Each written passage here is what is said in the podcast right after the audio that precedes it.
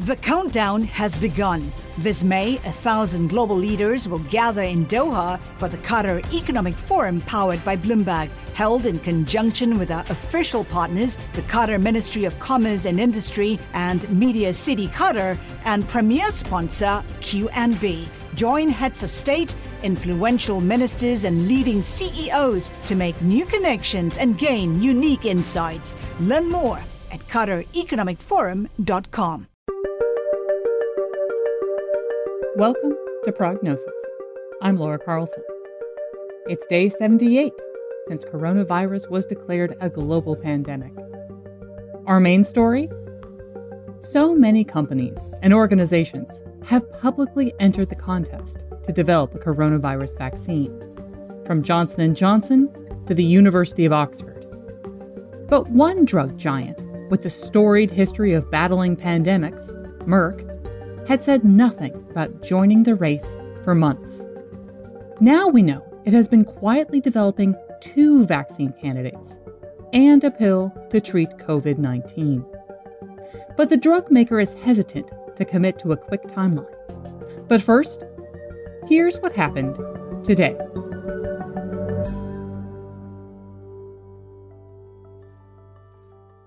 The ranks of people collecting unemployment in the US shrank for the first time since the coronavirus pandemic began.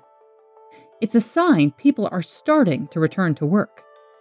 But make no mistake, millions of Americans still filed new jobless claims. A measure of the ongoing benefit claims in state programs fell to 21.1 million, according to the Labor Department. Analysts had expected the number to rise. Despite the positive sign, economists expect the recovery from the pandemic to take years. And with no vaccine or significant treatment yet, it's unlikely we'll return to normal activity anytime soon. A new drug cocktail is getting tested in the hope scientists can find a stronger weapon against COVID 19. Roche Holding and Gilead Sciences are starting a trial of Roche's immune suppressor, Actemra, used along with Gilead's antiviral drug, remdesivir. Remdesivir is the only drug that's been shown to fight the virus so far. While antivirals like remdesivir try to stop viruses from replicating, drugs like Actemra often used to treat rheumatoid arthritis, fight inflammation, a symptom of the virus that can be just as damaging as the infection itself. Finally, Latin America is on a frightening coronavirus trajectory. In March, when COVID 19 was stamping out lives across the globe, the region looked like it might escape relatively unharmed. But now, it has become the new epicenter of coronavirus. Latin American countries now account for about 40% of daily deaths globally. Brazil has more cases than any country except the US.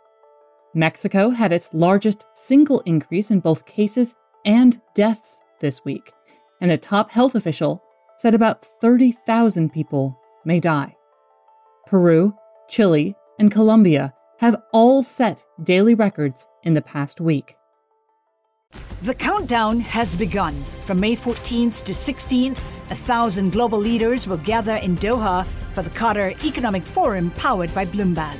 Join heads of state, influential ministers, and leading CEOs to make new connections, gain unique insights, and uncover valuable opportunities in one of the world's most rapidly rising regions. Request your invite for this exclusive event at QatarEconomicForum.com. And now, our main story.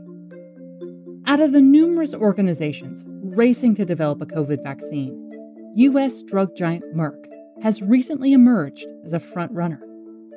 The drug maker is at work on not one, but two prospective vaccine candidates, drawing on its experience with Ebola and measles inoculations as a foundation for its COVID 19 research. The company is also developing a coronavirus pill one that would stem infections faster and easier. Although the company has refused to give firm timelines for its research, it has pledged to make its vaccines and pill available globally. I spoke with Bloomberg's Riley Griffin to learn more about Merck's initiatives to fight COVID 19.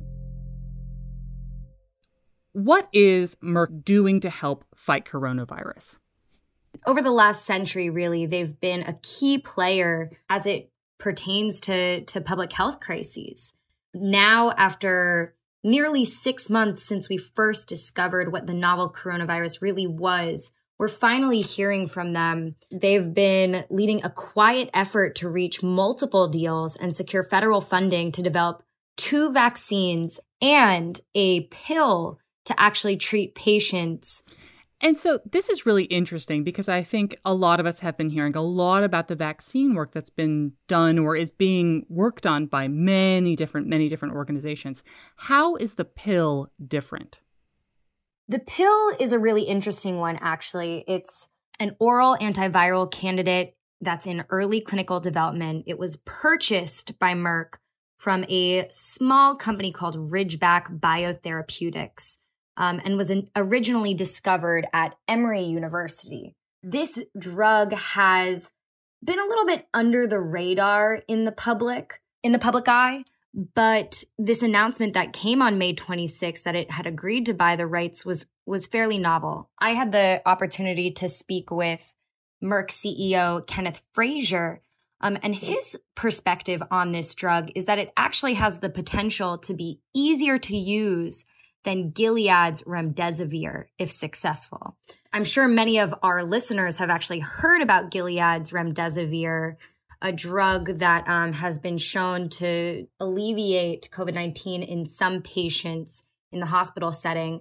But this is an oral drug, which is different, right? It's not um, injected in the ICU.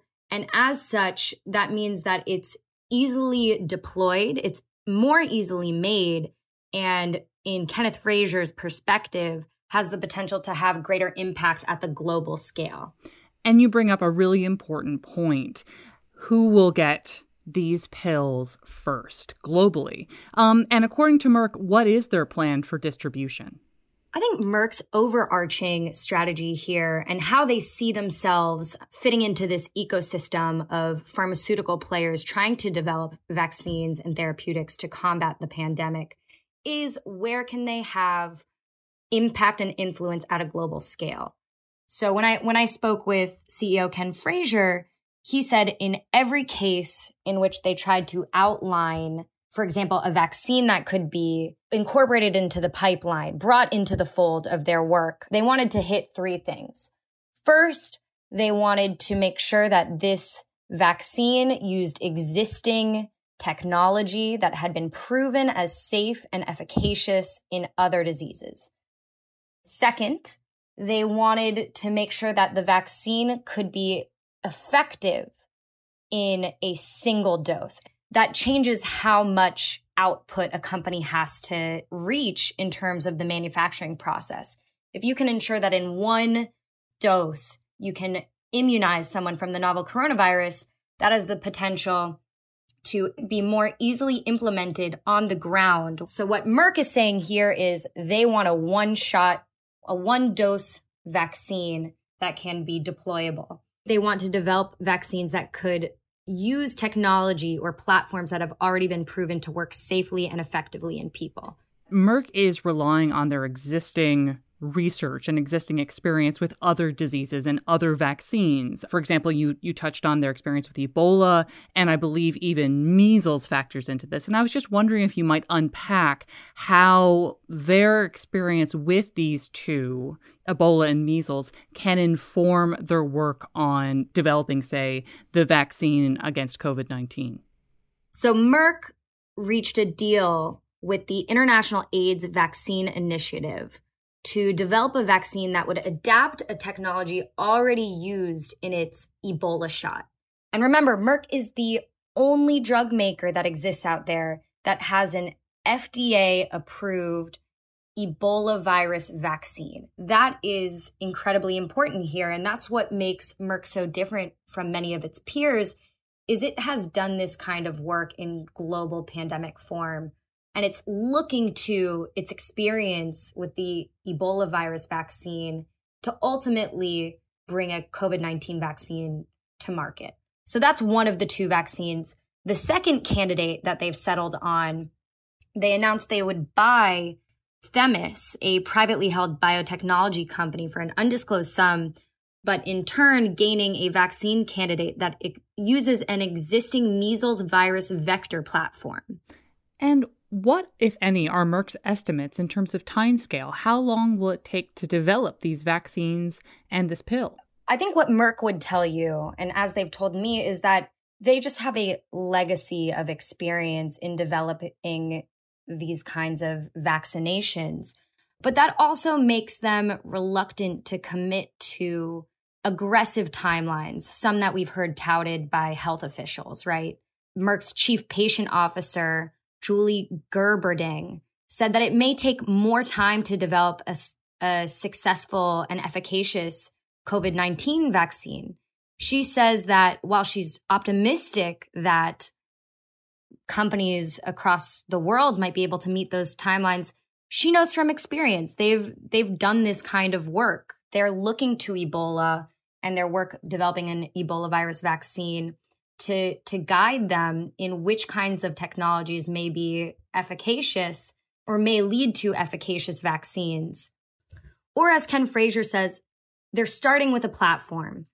They understand how the platform works. They understand how to scale it up. And that serves as really useful information when plugging in a new kind of virus. He described one as a hardware and a software. These platforms, they're the hardware.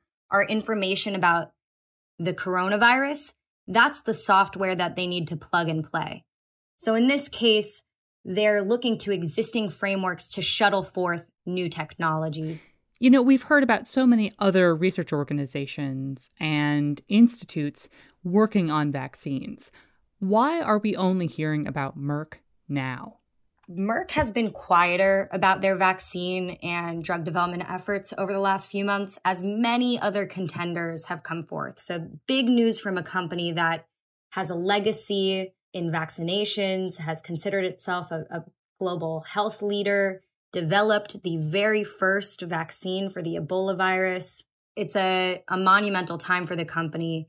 And Ken Frazier, who announced succession plans for a new CEO to fill his shoes, um, he's he's in it in the moment, and he thinks continuity of leadership is important, and it's all coming at a, a very important time for this company.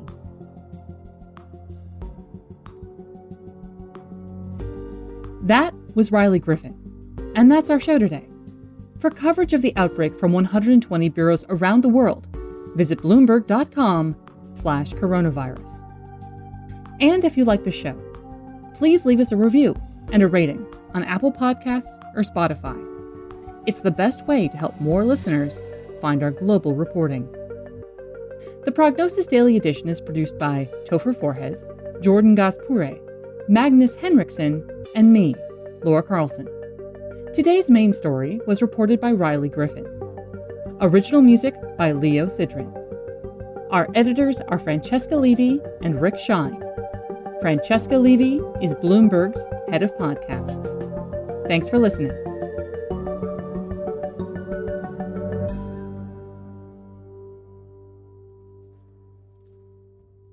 The countdown has begun. This May, a thousand global leaders will gather in Doha for the Qatar Economic Forum powered by Bloomberg, held in conjunction with our official partners, the Qatar Ministry of Commerce and Industry and Media City Qatar, and premier sponsor QNB. Join heads of state, influential ministers, and leading CEOs to make new connections and gain unique insights. Learn more at QatarEconomicForum.com.